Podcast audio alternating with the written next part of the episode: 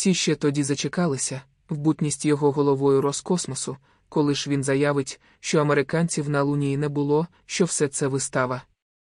Це ж так по-ординськи бути в науковій установі, а виступати на окультних заходах і отримувати там дипломи і вішати їх на стіну кабінету.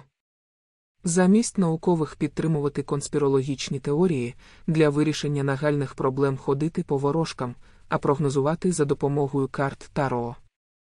Але цього не сталося, бо виявилося, що дірявої голови замало. Ще була потрібна дірява жопа. І ось пряма мова. Немає доказів, що американці були на лунії.